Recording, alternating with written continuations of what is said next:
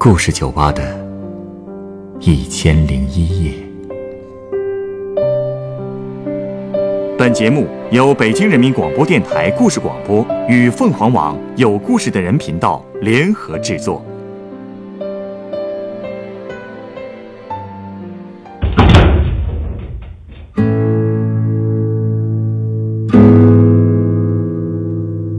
欢迎光临故事酒吧。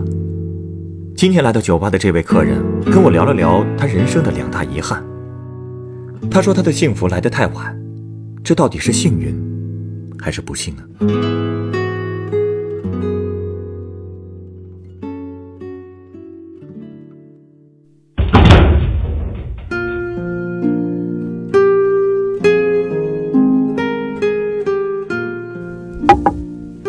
小老弟啊，你有没有什么特喜欢的那种名人经典语录啊？名人语录啊？嗨，我呀就很喜欢张爱玲的一句话，说得真好。哪句啊？就是那句出名要趁早啊，来得太晚的话，快乐也不那么痛快。这话我是感同身受啊。为什么说感同身受呢？你很想出名？跟出名没什么关系。我喜欢的重点是后半句，不是出不出名的问题，而是人呐。人？可能就是因为我生命里重要的人来得太晚了吧。所以我经常会想，如果当初，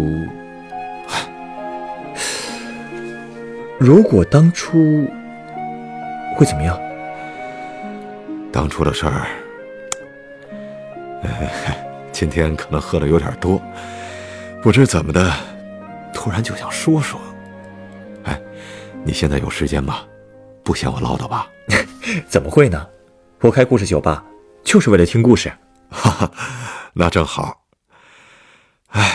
要说我这辈子啊，最大的2个遗憾，一个呢，就是我高考落榜。另一个呢，我一会儿再说吧。当时啊，我光高3就读了4年，可最后放榜的时候，还是没有我名字。后来你就放弃了？其实我真不想放弃，因为我知道，只有考上大学才能改变自己的命运，也不用像村里的那些同龄人一样，被父母逼着去相亲。早早的就结婚生子了，可这么一年年的复读，他也不是办法呀。后来我妈就想到了个法子，她去庙里给我求了个签儿，结果你猜她是个什么签儿？什么签？下下签儿。大概意思是说我命中就没有功名，该娶个媳妇儿收收心了。那个年代，村里人嘛，一个个都迷信的不行。爸妈的意思呢，也是让我就这么算了，但是我不乐意呀。正好当时村里啊有几个老乡打算去广州，我就求他们把我也带上。本来寻思着这次终于可以出去闯一闯了，可没想到这车刚到郑州，我就发现我兜里的钱呐，被偷了啊！当时我浑身上下可就只有那么一张100块钱的钞票了。那你接下来怎么办呀？那时候我就想，我这还去广州怎么去呀？现在看我当时呢也是傻，要放现在我肯定就不管不顾的就去了。好歹活了这么多年，生意也做过来了，别的没有啊，胆子还是有那么一些的。可当时我是真年轻啊，没钱了，觉得没保障了，就想回家。所以你就借钱回去了？借钱？谁能借给我呀？我是生生顺着那个国道啊，我一路走回去的。啊？你胆子够大的呀。那能怎么办呀？我兜里真是1分钱也没有，就剩1双腿能走了。最后啊，总算是回到了家。我也没别的选择了，只有相亲一条路可走了。我见的第一个姑娘啊，说白了我就没想好好看，那时候根本就没什么心思在乡下结婚，毕竟读书读了这么几年了，总觉得自己比别人高一头。当时我俩见面的时候被安排在村东头的那个供销社，你知道吧？嗯，供销社的门口，路过杂食店的时候，我也是脑子一抽，花2块钱买了瓶白酒，边走边喝，把它给喝光了。哎，我见着那姑娘的时候，我这酒劲儿上头，走道都走不了直线了。嗯，你这个样子怎么相亲啊？哎，现在想想啊，这确实不合适。我记得，哎，那姑娘长得还挺清秀的，再加上是熟人介绍的，估计啊，那次真给家里人丢脸丢大了。那这之后，他们还敢给你安排相亲吗？不是敢不敢，是必须得相了。毕竟我当时已经20出头了。几个月之后，他们就又给我介绍了一姑娘。哎，刚见面的时候，我就觉得她特土，穿着件花衬衫，长得又黑，还是头短发。我当时就故意跟她说一些她肯定不懂的那些文学知识啊。你还真是擅长让人下不来台啊。哎，年轻嘛，所以啊，她干脆就不说话了，就在那儿坐着。当时我就想啊，这姑娘是不是有点傻呀？后来我爸问我怎么样，我听他的意思，要是我觉得行的话，明天就去定亲事了。当时我呢，怎么说呢，无力反驳吧。虽然我觉得婚姻大事好歹也要讲究几分自愿，可我在那种情况下，自己的意见能有多少分量啊？所以我就跟他说，你说怎么样就怎么样吧。所以3个月之后，我就和这姑娘结婚了。看来那个姑娘对你也很满意。我也很奇怪这件事儿，所以结婚当晚我就问过她，我说我没钱没地位，长得也磕碜，你图我啥呀？你猜她怎么说？嗯，她说她啥也不图，就看着我有文化，说话在理儿，办事靠谱，不欺负他。哎，他真傻呀！怎么了？你们婚后不幸福？幸不幸福的，这么多年过来了，我老婆这人呢，其实对我不错。我那时候准备考本科课程，他就把他的嫁妆钱拿出来，让我在县里开了家杂货店糊口，自己呢就留在家里干农活。那年夏天我去外地进货，顺便回了趟家，看见家里没人，就去了地里，就看见他正顶着日头收麦子。我这当时心里也是挺过意不去的，好歹我也是个大老爷们儿啊，怎么能让媳妇儿受这种累呢？后来呢，我就想帮帮他，他看见了，竟然骂我不知轻重，说这考学的事儿不能耽搁，就这么把我赶回了县城里了。哎，就凭这事儿，我就觉得你这老婆没娶错。嗯，是啊，她是个好老婆，不过我也很拼呐，自学了大学课程，之后又下了海。生意呢是越做越大，有钱了，孩子也有了，全家人也都搬到大城市了，我觉得我也对得起他了啊。哎，我觉得我这辈子最对不起的就是我自己啊。什么意思啊？刚才我不是说我这辈子有2个遗憾吗？这另一个遗憾，与其说是遗憾，不如说是个错误啊，是个男人都会犯的错误。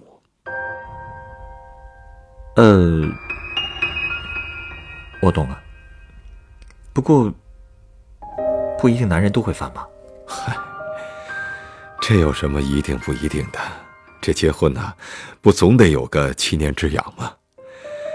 哎，小老弟啊，你肯定还没结婚吧？结了婚你就明白了。不过我呀，还真不后悔遇见他。他叫李军。我们俩刚认识的时候，他才19岁。那时候他刚刚到我们公司，是人事部给我招来的秘书。说来也巧，我高考落榜，他大学辍学。辍学？为什么辍学啊？家里供不起了呗。当时我觉得这孩子和我挺像，就想着时不时的在业务上帮衬着他。他做的也都挺好的，一来二去的，我对他就有了好感。后来呢，我们俩一起去北京出差，当然是我安排的啊。一路上本不该发生什么的，我也守着上下级的底线呢。可是那次我们俩都喝多了，所以就……我承认啊，我对他确实存了这心思也挺久了啊，但是呢，没想到真会发生这事。之后我们就像一对恋人一样，去玩碰碰车，去看画展，去徒步，去旅游。他给我看到了他的世界，我们的共同语言也比我和我老婆更多。和他在一起，我真的很快乐。那段时间给我的感觉，就像张爱玲和胡兰成婚书上写的一样，岁月静好，现实安稳。哼，这句话用得倒也挺恰当的。是啊，我觉得我就是个翻版的胡兰成。和他在一起的时候，我很开心，但当我想起家里的老婆，我的理智又告诉我，我一定得忘记李军。可是有一点我必须承认，丽君才是我真正的初恋。那时候我才明白什么叫相见恨晚。她喜欢张爱玲，我也就看了一些，然后我才记住了刚才我跟你说的那句话，出名要趁早啊，来得太晚的话，快乐也就不那么痛快。我是真的觉得李军来得太晚了。你有没有想过，你将毕生的诗意都给了李军，却没给你的妻子哪怕一丁点的浪漫。浪漫不是随随便便就能给谁的，你只有真正爱过一个人才想给他浪漫。就算你没结过婚，但你总谈过恋爱吧？那这事你老婆知道吗？后来被他发现了，然后就闹得天翻地覆，吵得不可开交。我那时候真的想离婚，把我所有的积蓄都给我老婆也行。这就是你所谓的为爱情而活？我知道这种想法很冲动，所以我就没有这样做。那时候不光我，丽君也开始被公司议论，所以特别的不开心。后来呢，我决定送他去中山大学，让他把大学念完，然后将公开的恋情转为地下情。你这，对，你说的没错啊。所以我那段时间呢，就经常出差，去不同的地方。出差之前，总是我老婆给我订车票，开车送我去车站。她一走，我就马上退了手里的票，再订一张到广州的票。就这样，过了2年，丽君也毕业回公司了。他竟然还回了你的公司啊？他是为了我。其实这2年我也很纠结，一边是发妻，一边是爱情，我也不知道该选哪边了。真是造化弄人啊！就在这时候，我老婆竟然怀孕了。你知道我第一个念头是什么吗？我竟然想去和丽君私奔。我觉得我真是疯了。可是丽君知道消息后，她居然……她怎么了？她走了，连招呼都没打一个。她倒是个明白人啊。她明白，可我痛苦。那段时间我不吃不喝，身体也垮了，最后直接住进了医院里。哎呀，你这又是何苦呢？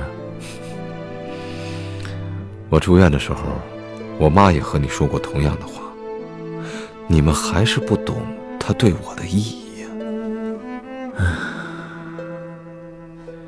不过我真是万万没想到，就在那个时候，丽君她竟然来医院看我了。她怎么会来的医院啊？后来我才知道，是我老婆。他看我不吃不喝，心里难受，他就想办法找到了丽君，让她过来照顾我，直到我出院。其实我老婆那时候已经怀孕7个月了，我本来以为她会用孩子来要挟我，让我不要离婚。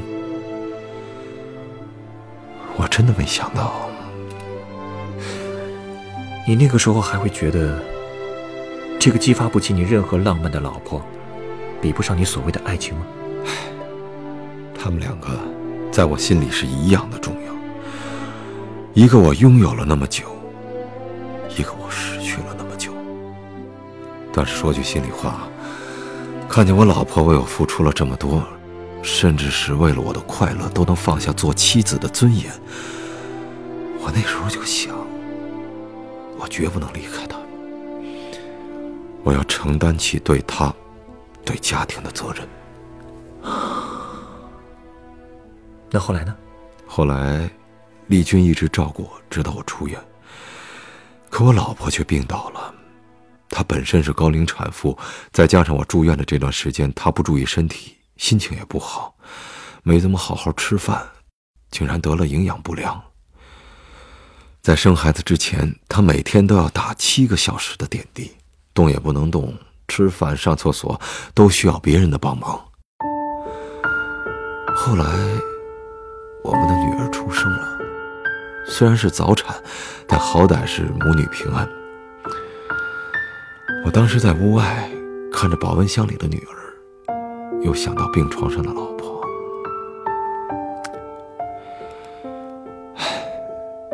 真是惭愧啊。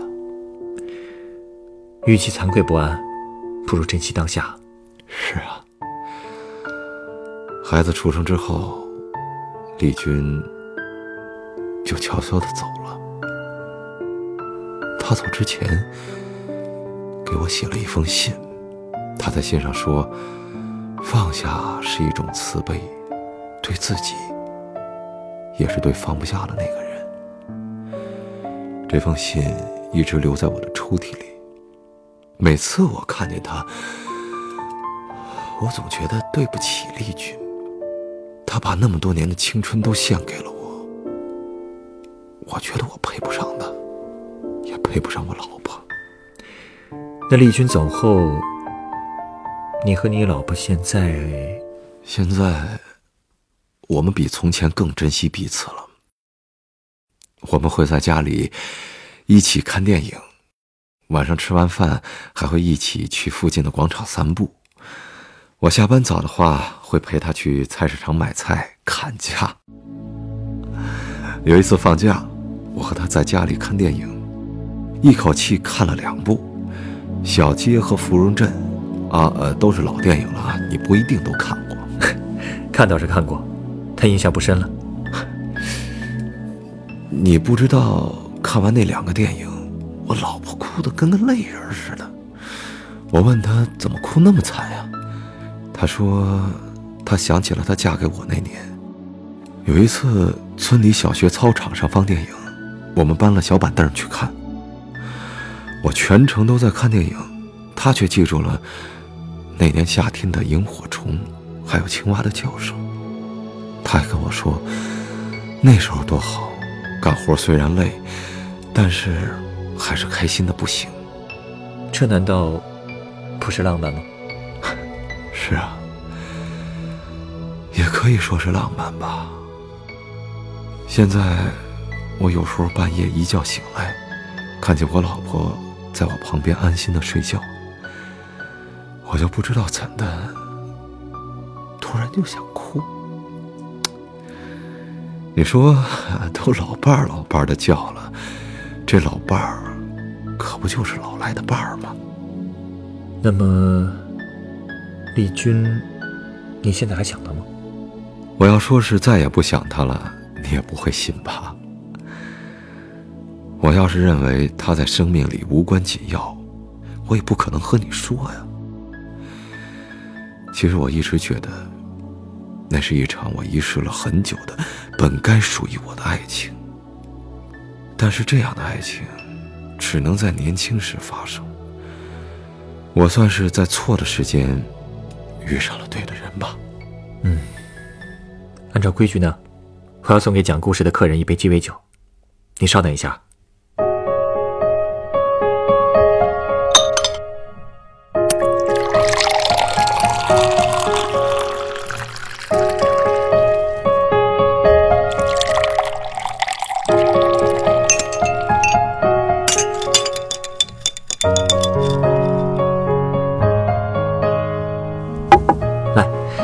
这是你的鸡尾酒，它是由干式金酒、紫罗兰利口酒和柠檬汁调成的，名字叫做紫月亮。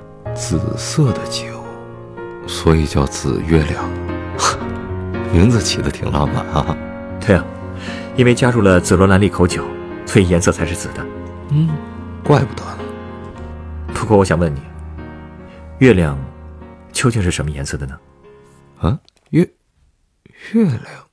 月亮不是黄色的啊？不，月亮是因为有阳光的反射才变成黄色的，所以真正的月亮应该是灰色的吧。怎么突然想问这个呀？无论是黄的还是灰的，总之不会是紫色的，对吧？对。说到底啊，这种浪漫的颜色不过都是人们想象出来的。在我看来，你和丽君之间的浪漫和所谓的爱情也是如此。别开玩笑了，你是说我之前对丽君的感受都是假的吗？感受当然是真切的，但这一切不过是始于你对新鲜感的追求，以及对自己渴望而不可得的事物的欲望。很多人一辈子都在努力打捞水中之月，反而认为呢，天上光秃秃的月亮毫无美感可言。可实际上照亮我们夜路的，却从来不是水中闪烁着各种浪漫光芒的月亮。现在你已经感受到了头顶洒下来的光亮，在我看来啊，只要好好珍惜这份光亮，你的人生就已经没有遗憾了。